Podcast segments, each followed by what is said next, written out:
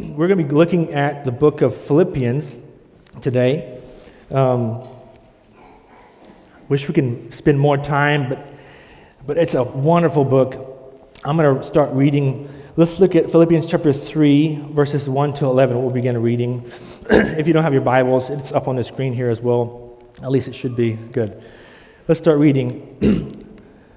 Philippians 3, verse, chapter 3, verse 1. Finally, my brothers, rejoice in the Lord. To write the same things to you is no trouble to me, and it is safe for you. Look out for the dogs, look out for the evildoers, look out for those who mutilate the flesh. For we are the circumcision who worship by the Spirit of God and glory in Christ Jesus and put no confidence in the flesh. Though I myself have reason for confidence in the flesh also, if, all, if anyone else thinks he has reason for confidence in the flesh, I have more circumcised on the eighth day, of the people of Israel, of the tribe of Benjamin, a Hebrew of Hebrews, as to the law of Pharisee, as to zeal, a persecutor of the church, as to righteousness under the law, blameless. But whatever gain I had, I counted as loss for the sake of Christ. Indeed, I count everything as loss because of the surpassing worth of knowing Christ Jesus my Lord. For his sake, I have suffered the loss of all things and count them as rubbish in order that I may gain Christ and be found in him, not having a righteousness of my own that comes from the law, but that which comes through faith in Christ, the righteousness from God that depends on faith, that I may know him and the power of his resurrection and may share his sufferings, becoming like him in his death, that by, by all means possible I may attain the resurrection from the dead. Lord, we just thank you. We just love you. Thank you for your word. Lord, it's such a, a guide for us to show us the way to you. We see here how wonderful you are, how awesome you are compared to everything else, Lord God. You are amazing. I just pray, let that penetrate our hearts today. Let us have new, fresh eyes of who you are, Lord Jesus. Forgive us for complacency. Let us focus on you and live our lives centered upon you. I pray that I will decrease and you will increase. Lord, give us all ears to hear your word speak today in your holy name. Amen. Uh, I'm sure many of you know, but I work for a roofing company. I'm a general manager, also estimator there for Swadley Roof Systems. And um, when I first started working there, um, one of the jobs we did was uh, if you see a building up there, yeah, can you put a building up there? We did a, uh, like a, a, series of, there's a series of buildings here, townhomes we did one of these buildings, and, um, and one of the owners asked us to come, and so the salesman went out there, did the, did the uh, you know, negotiating, talking with him, got our bid sent out and everything. So everything was squared away. We got a, a good deal, and um, got good percentage rate on some profit.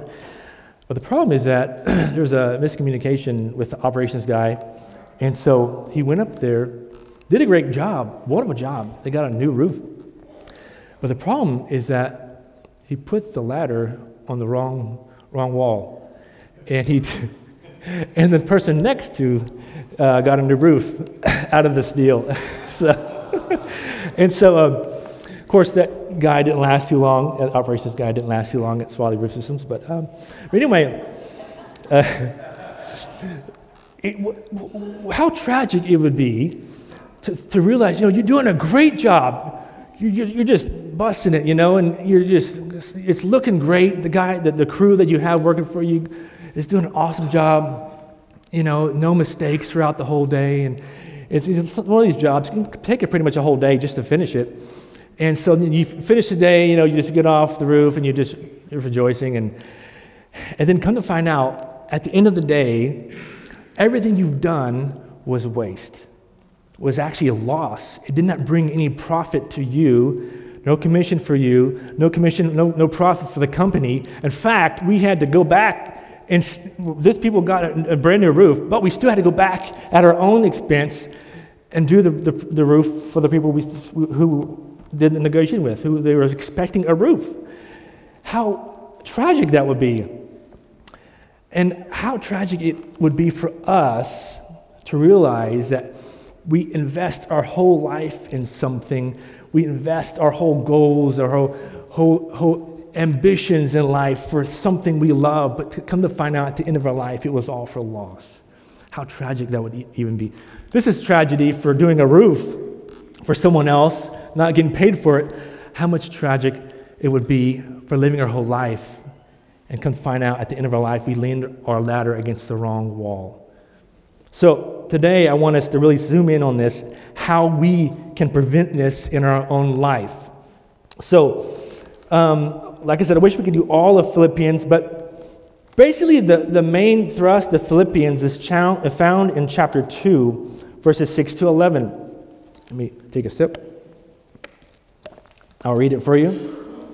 Philippians 2, 6 to 11 who, though he was in the form of God, did not count equality with God a thing to be grasped, but emptied himself by taking the form of a servant, being born in likeness of men, and being found in human form. He humbled himself by becoming obedient to the point of death, even death on the cross. Therefore, God has highly exalted him, this is Christ, and bestowed on him the name that is above every name so that at the name of Jesus, every knee should bow in heaven and on earth and under the earth, and every tongue confess that Jesus Christ is Lord to the glory of God the Father. Basically, all of Philippians is centered around this one point here of Christ, of who he is. That He humbled himself, he suffered for our sake, he even died on a cross, but he was exalted by the Father. But what's amazing is that Paul strategy, uh, his strategy centers everything around this, and we look at even his own life. How we're going to see how his own life is an example of a life lived for the glory of Christ. So we see it even the famous verse, chapter 1, verse 21. You all know this to live is Christ, to die is what? To die is gain. To live for Christ means to live sacrificially for Him equipping the church, spreading the gospel, we're suffering, we're living for Him, living for His glory now. But to die is gain means to finally just to be with Christ, our ultimate gain. That's what we want, to live for Him, which is far more better. That's what Paul says. To live is better for the church, but to die is actually better for me because I can just get to be with Christ. That was his, his main desire, to be with the one he loved. But, um, but amazing here in chapter 3, we see here Paul's main thrust for his own, uh, his own life. What we want to do the rest of our time, we're going to look at how Christ is everything, everything else is lost. We're going to see why Christ is everything, and we're going to end up seeing what a life that is centered on Christ, what does that actually look like? So these are, this is where we're going to be going today. So look at verse 1 and 2. Especially look at verse 2. Philippians 3 and verse 2. Look out for the dogs. Look out for the evildoers. Look out for those who mutilate the flesh. I mean, these are not really nice words to say, you know, calling someone a dog, you know. It's very, very interesting here. these, he's talking about these Judaizers. I don't know if you remember it, but Hans mentioned this a few sermons back. He explained more deeply about what these Judaizers, Judaizers were doing in the book of Galatians. But these are the words that these Judaizers were calling the, the Gentiles. But now Paul is calling them the very same thing. You guys are just dogs. You know, you mut- mutilators of the flesh. You, you are the evildoers. You are actually the wicked ones. Because what they were doing, not only were what they were doing, they, they were claiming to be Christians, but it's as though they were adding things like having to follow the, the, the Jewish laws, the, the laws of Moses. So if you could do this, if you become a good Jew, then you can become a good Christian. So they're putting all these stumbling blocks in front of these Gentiles. It's interesting here, Paul even had to rebuke Peter for doing this. We see this in Acts 15. Paul is strongly condemning these guys. And so, what they're doing, particularly, where they're prescribing circumcision. And so he goes on to critique.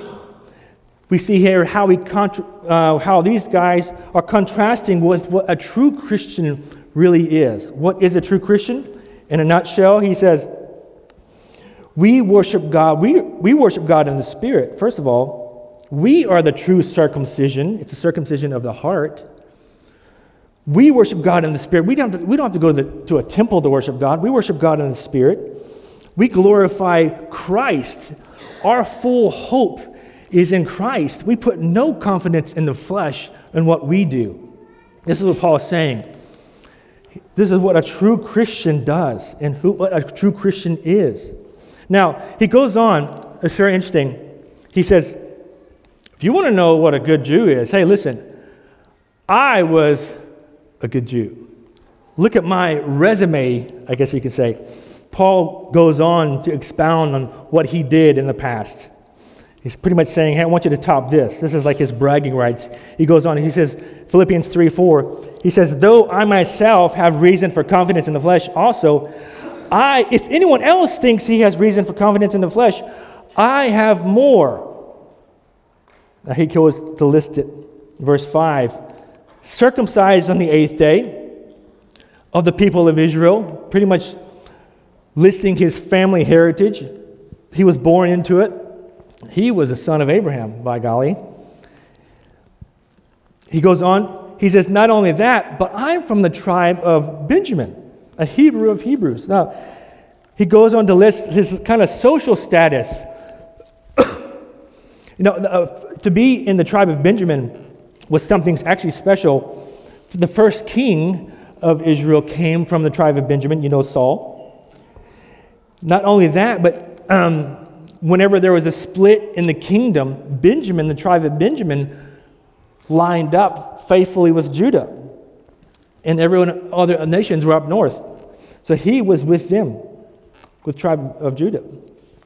Not only that, the city of Jerusalem was, in, was within the boundaries of Benjamin. So he had some bragging rights there. But he goes on, you know, he says, Look at all this Bible knowledge that I have. He was a Pharisee. He was, as of the law, a Pharisee. He knew all his memory verses, he can recite them. He's very good. As to zeal, a persecutor of the church. And to the extreme, exactly. He would go after those Christians and, and throw in jail, order some of them to be killed, no doubt. He goes on, as to righteousness under the law, blameless. He lived a faultless life. He was one of those guys that were holier than thou.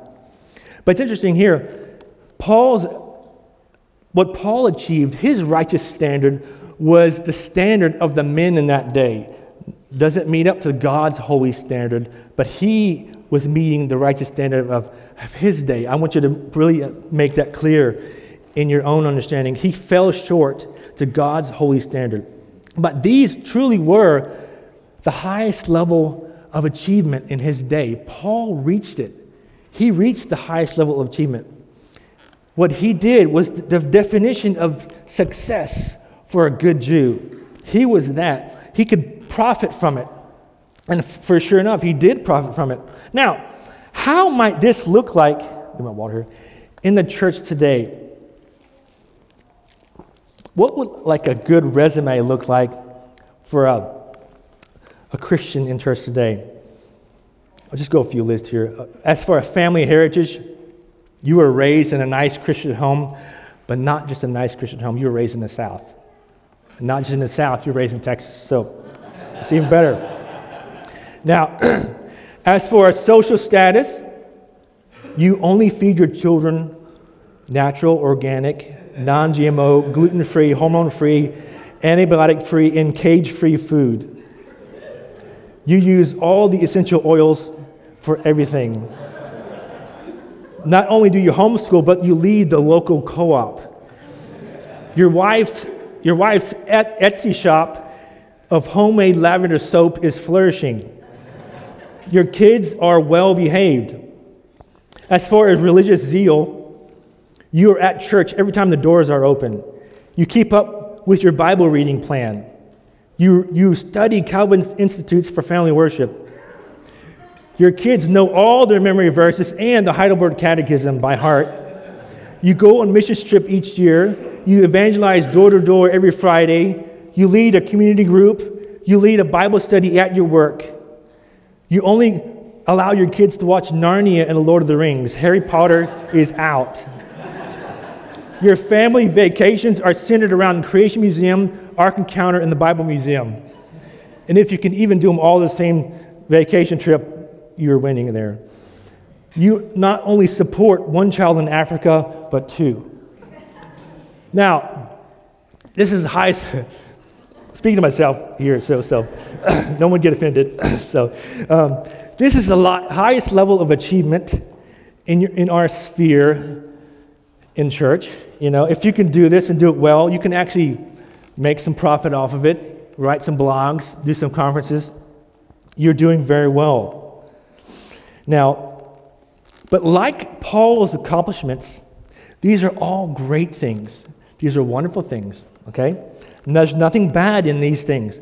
The problem is that it wasn't the bad things that were keeping Paul from Jesus. It was the good things that were keeping Paul from Jesus. Let that sink in. His hope was in his own performance and status to find some acceptance from God he truly didn't need a Savior because he was his own Savior. Paul knew this, and he was obviously disgusted by it.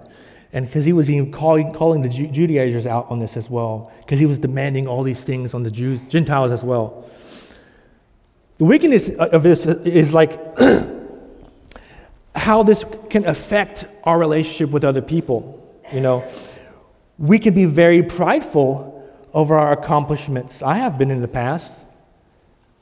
We are also very critical when others don't meet our standard of the way we live. This is very dangerous. And naturally, if we fail, we keep these things to ourselves. We don't want others to see our mistakes, so we are very good at masking and hiding. We don't ever confess sin and seek others for growing in Christ. That's the danger. Um, the problem is also if we're doing well, if we're having a good week, we're doing all what we think we know we're supposed to do, by golly, on Sunday morning, it's wonderful. We have a great Sunday morning service. It's so easy to worship, enter into the presence of God. We, we're the first ones to raise our hands. We know all, we're singing the loudest. Okay? But if we have a bad week, if we have a bad week, you haven't really followed our standard, it's very difficult to worship on Sunday. In fact, we, we kind of just lean towards the back, you know, just kind of keep our head low because, man, God is not really probably pleased with me. And so the problem is that is that we are making ourselves into an idol because our our source of joy comes from us and our ability to perform.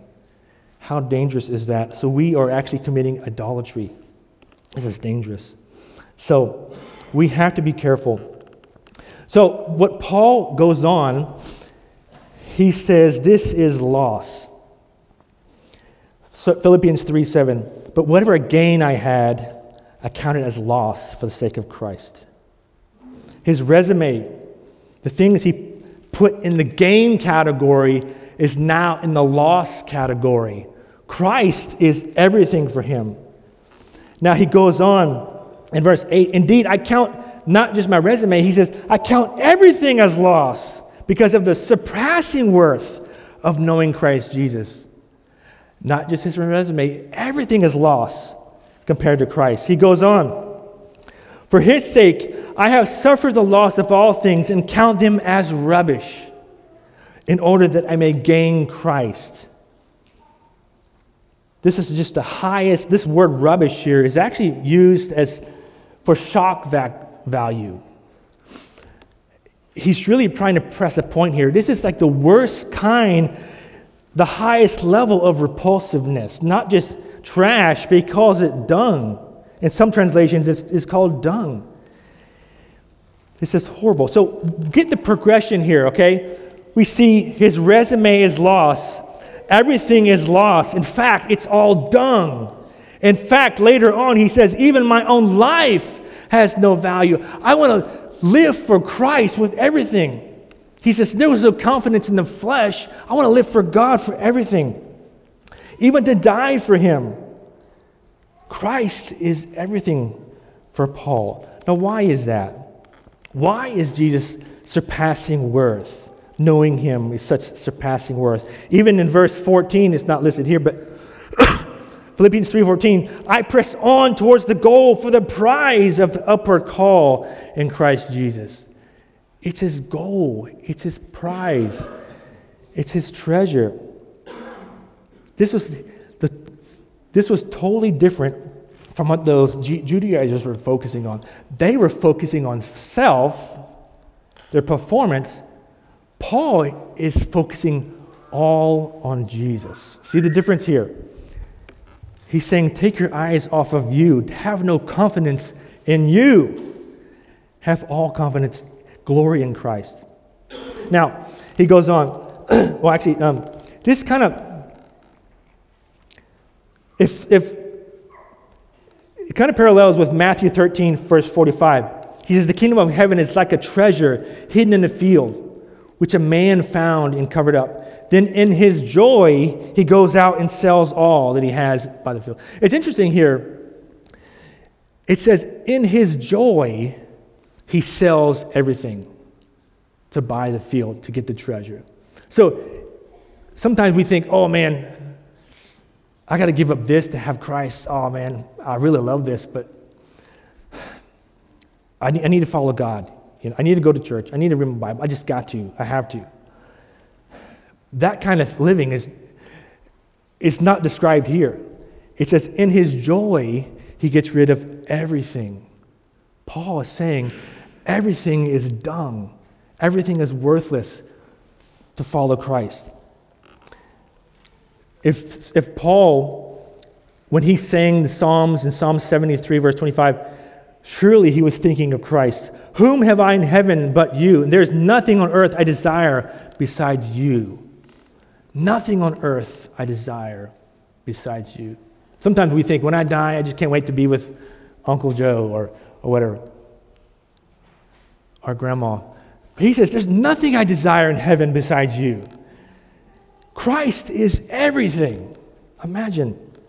That is his most, that is surpassing worth. That is everything for Paul. He goes on in Philippians 3 8 to 9. For his sake, I have suffered the loss of all things and count them as rubbish, in order that I may gain Christ and be found in him, not having a righteousness of my own that comes from the law, but that which comes through faith in Christ, the righteousness from God that depends on faith. Okay, now, praise God, it's, it's not a righteousness of my own, my own performance. It's a righteousness that comes from faith. It's, look at our position here. Um, our position with God is completely based on Christ and what He has done for us. Isn't that awesome? His righteousness is His good works is now ours. We don't have to perform to seek God's favor. Jesus' performances, Jesus' performance is enough. We don't have to do anything to be right with God. Christ has done everything. And we don't have to seek the approval of others. This is very, very crucial here. We are favored by the Father because of the work of Jesus, what he has done for us. That's amazing if you think about it. Now, um, let these words sink deep into your soul right now. Everyone pay attention.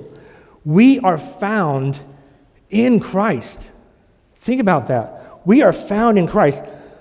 this is our position, our new position. This is our new identity. Those who tend to be legalistic have a tendency to perform.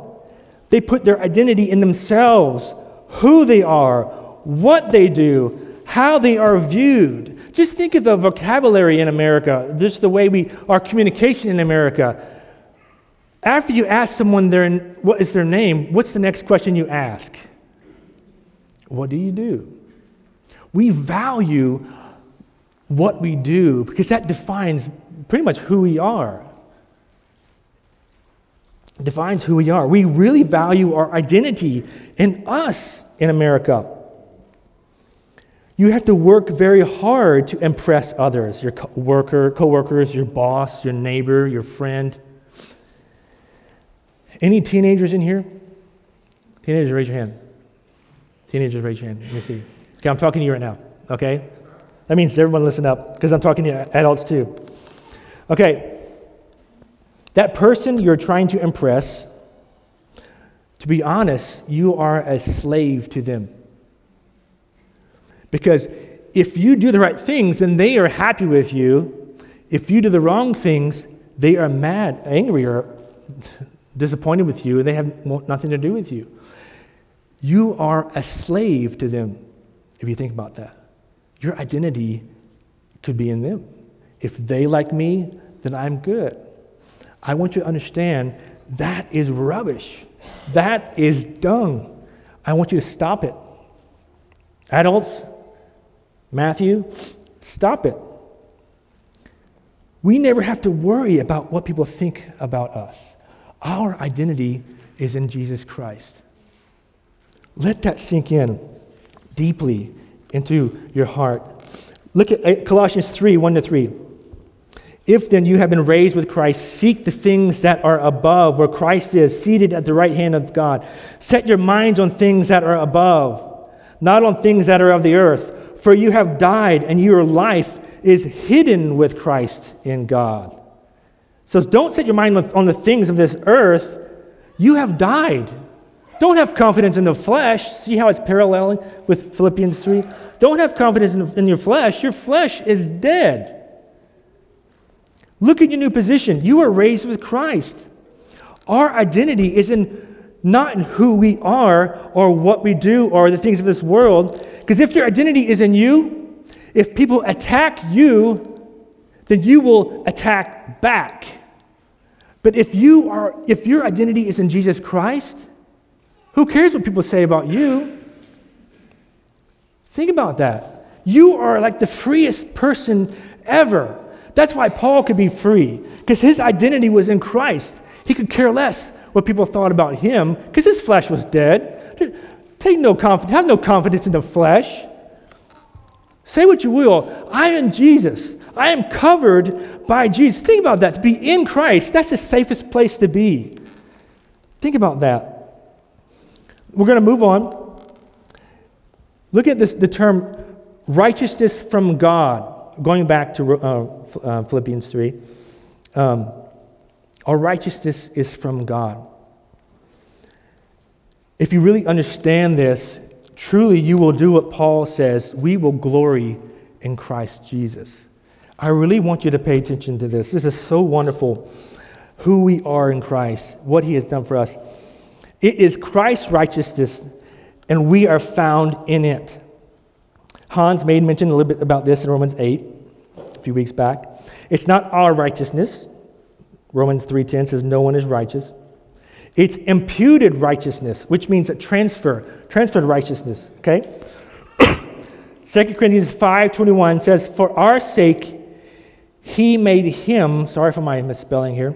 For our sake he made him to be sin who knew no sin, so that in him we might become the righteousness of God. So it's a great exchange here. Okay? Our sin is put on Christ. The full wrath of God was poured out on Christ. He was punished in our place. Sin was perfectly dealt with. Amen. But then God, and we, if we believe in Christ, His righteousness is imputed to us. Get that. Our sin is in him, his righteousness comes to us, right? His lifelong record of obedience, perfect obedience to the one to those who trust in him. God now thinks of Christ's righteousness as now belonging to us. That's amazing. We no longer stand guilty before God. We are no longer considered enemies of God. We are actually now at peace with God. Praise God for that, Romans 5 1. We are at peace with God. This truly makes, should make you excited. I don't know why you guys are just jumping up and down and running around. Actually, this is not a Pentecostal church, sorry. Um, now, look at Romans 5 19. It says, By the ones by the one man's obedience, the many will be made righteous. That's it right there. His righteous obedience is now on us. We are made righteous because of him. Now, all throughout the scripture, we see this wonderful example of this type of imputed righteousness illustrated as a covering, right? I, I love what it says in Zechariah 3 1 to 5. It says, um, this is the vision of um, Zechariah, but he's envisioning Joshua, who is the high priest over that time. Joshua is the high priest. This is symbolically representing him as the, the one, he's a high priest, so he's representing the whole people of Israel. But this is symbolic of what's going to happen with the new covenant, what's going to be happening to basically those on the other side of Christ with, with the working of the Holy Spirit. So this is actually depiction of who we are, okay? It says, then, this is so beautiful. Then he showed me Joshua the high priest standing before the angel of the Lord clothed with filthy garments. Think about that. This is us. In verse 4, and the angel said to those who were standing before him, Remove the filthy garments from him. And to him he said, Behold, I have taken your iniquity away from you, and I will clothe you with pure vestments. And I said, Let them put a clean turban on his head. So that he put a clean turban on his head and clothed him with garments. How beautiful is that? The filthy garments taken off, the beautiful garments put on. Our filthy garments, our sin was put on Christ on the cross. His righteousness now comes to me for those who believe in him. How awesome is that? The depiction of what Christ has done for us. This, look at this, Isaiah 61, verse 10. It continues, I will greatly rejoice in the Lord. My soul shall exult in my God, for he has clothed me with the garments of salvation and has covered me with a robe of righteousness. Praise God. We are covered with his righteousness. That is such beautiful language here. Ephesians 6:14. For anyone in, anyone in the military here, anyone in the past military, you might like this not only just have righteous gar- garments, but we have armored garments. Ephesians 6:14, put on the breastplate of righteousness. Isn't that awesome? Breastplate of righteousness. So it even carries on into the New Testament. This language of covering is in the New Testament. I'm not going to read the whole thing, but in Matthew 22, that, uh, verses 1 to 14, it talks about a wedding feast. And everyone was invited. But everyone who comes to the wedding feast must come wearing what? Do you remember this parable? What were they supposed to wear? Do you remember? That was just a chance for me to take a sip. It was uh, wedding garments. They were supposed to have wedding garments. They were depicted in white, pure wedding garments. They were allowed in. The one man who came to this uh, party was kicked out because he was not wearing this wedding garment. So, anyway, we see this beautiful language all throughout the scripture of a covering. And the most illustrated one is actually found in Genesis, the story of Adam and Eve. I really want you to get this mental picture in your mind of what a covering looks like, how we are, our sin and shame is covered, okay? Adam and Eve, as you know, their great sin was that they wanted to be like God, to decide for themselves what is right and wrong. So they rebelled against God and ate the fruit. Because of their sin, they knew they were naked. They felt shame and tried to cover themselves with fig leaves. And so, um, but God, in His mercy, He killed an animal with the skin of an animal and covered their shame.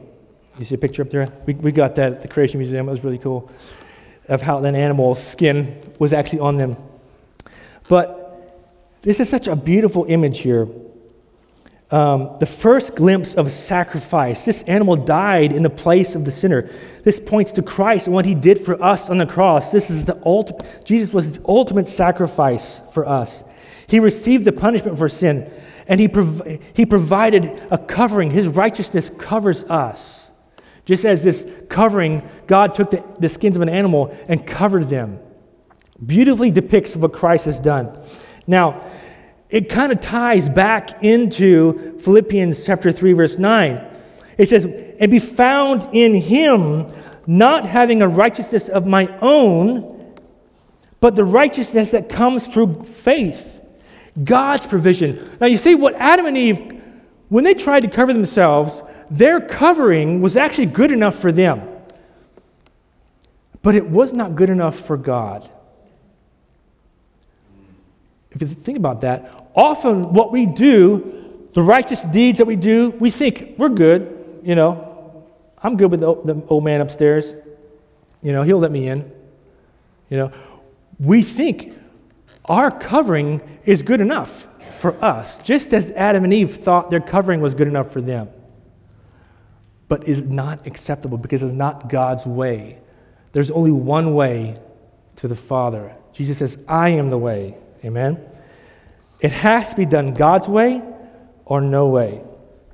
Now, um, too bad Mike is not here. Um, our in house fireman. Um, if I would ask him a few questions, but uh, I'm, I'm, sure you guys got, you'll understand. But if you are, if you see a burning house, okay, if you're going to go into this burning house, what do you need? Are you going to go in with wearing some shorts? Um, will that protect you? Not just any shorts, you know, these shorts. Uh, will that protect you? No, you will be consumed by the fire. What do you need to go to effectively go and rescue people? You're not just randomly, crazily going into a burning house. You're going to go in to rescue someone, to, to save someone's life. What do you need to go in? You need protect, protection equipment to cover you, to cover you, to protect you. That's what you need. I love what it says in Hebrews 12 29. It says, For our God is a consuming fire.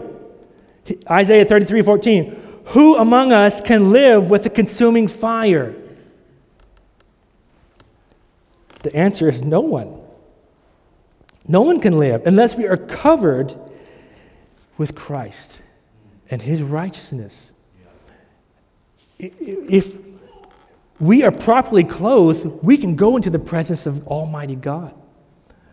But it's not just anything. We've got to be clothed in the righteousness of Christ. This is what, exactly this picture of Adam and Eve.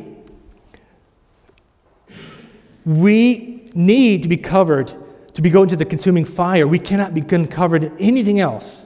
Nothing will work. Even if Adam and Eve started their own designing clothes line with fig leaves, whatever you do to spruce yourself up will not work.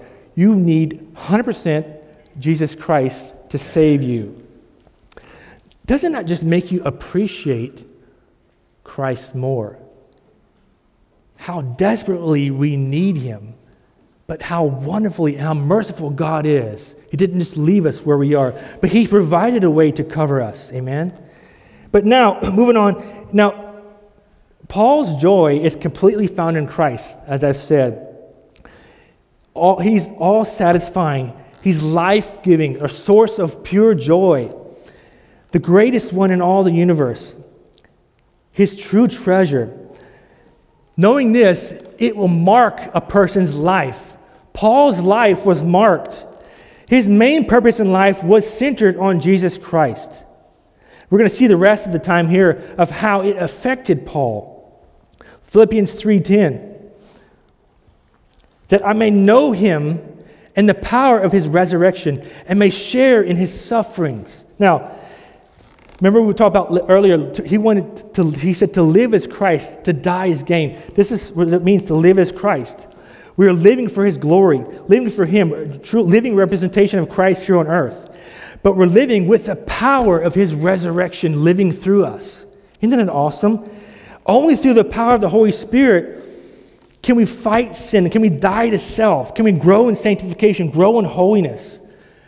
Paul is rejoicing because Christ is in me, living, Spirit of Christ is in me, living through me. The, the same Spirit that raised Christ from the dead is living in us. We have victory. And that he was rejoicing in, in this as well. He can live for Christ. Isn't it wonderful that what God requires of us, He enables us to do as well? Praise God for that. Now, moving on, he says, and also that I may, may share in his sufferings, taking up his cross daily, living for him, sacrificially living for other people, not living for self, being an ambassador for Christ, showing love of Christ to others, and speaking of Christ's glories through the gospel to your neighbor, to your coworker. This is what we're talking about here. How awesome this is.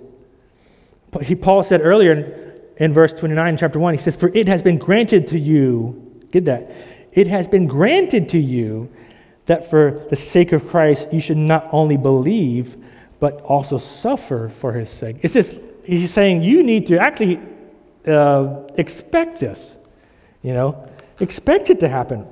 So, it's only through the resurrection power of, the, of Christ, through the Holy Spirit living through us, enables us to live for him now. Praise God. Now, lastly, he's saying here in Philippians 10 11, to become like him in his death, that by any means possible I may attain the resurrection from the dead. I mean, this is his ultimate goal. Listen, up, guys. He says, I love you. I, I, I, if it's Lord's will, I'm going to be here. I'm going I'm going to live for Christ. I'm going to live for, for Him. And I'm going to build, work to strive to build the kingdom of the Lord here, share the gospel, love people. To be honest, I really want to be with Christ. That's what he's saying here. Because he says to live, to die is gain. To die is gain. That's what he's saying here. But Paul, it can go either way because he knew to live for Christ, what awesome glory to live for the one you love.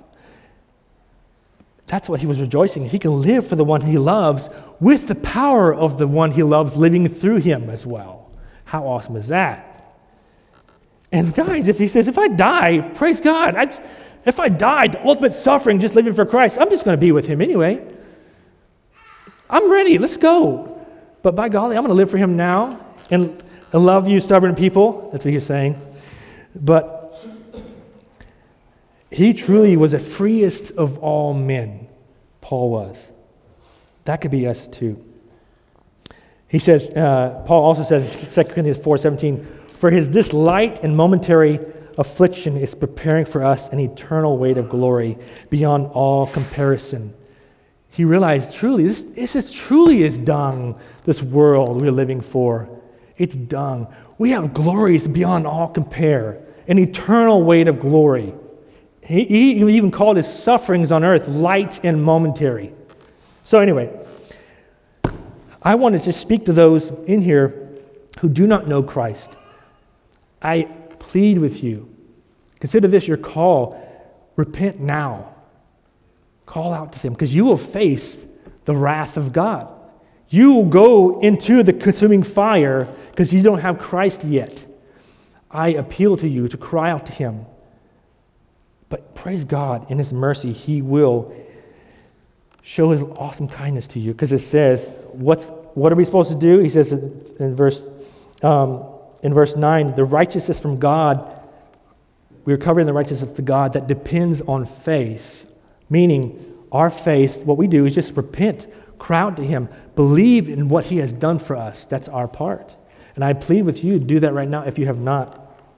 Now, I also, um, for those who just live, have been living the life just frustrated, you're just angry at yourself, knowing that you can't live up to all these expectations, there is freedom. You have Christ. You don't have to worry what what anyone else thinks if you're living up to them. Kids, you don't have to worry about what people think of you. You are in Christ if you are a Christian. You are free.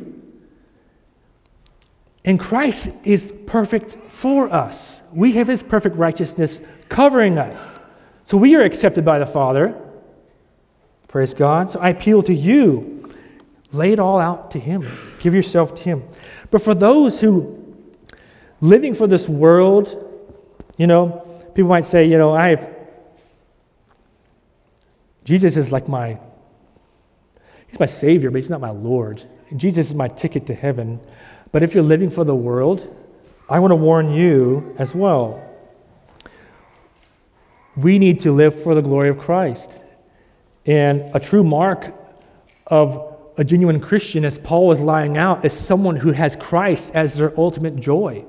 Christ is their ultimate love and they want to live for Him. I'm not saying we're living for Him, or I'm not saying you have to be called to go to Africa, but live for Him where you are now.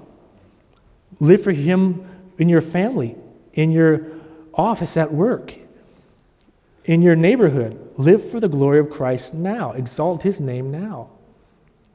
The Holy Spirit will enable you and give you the joy. But what it is, basically, it's the sin of indifference. If Christ is not your joy, it's the sin of indifference. Oh, ho hum, Jesus, ho hum. But praise God, He's my Savior, but to live for Him, I don't know. I appeal to you repent, turn your heart to Christ, cry out for mercy. Say, God, change my heart. And I love this prayer that Paul prays in Philippians 1 9 to 11. He says, And this is my prayer, that your love may abound more and more in knowledge and depth of insight, so that you may be able to discern what is best and may be pure and blameless for the day of Christ, filled with the fruit of righteousness that comes through Jesus Christ, to the glory and praise of God. That's my prayer for you. That you, your glory will be in Christ your praise will be not in the next football game, will be in Christ Jesus. That's my prayer for you. Not in your next hobby that you want to start, but your, your, your prayer and your praise will be in Christ Jesus. But anyway, if that's you, just appeal to God. He will save you, He will help you live for Him. Praise God.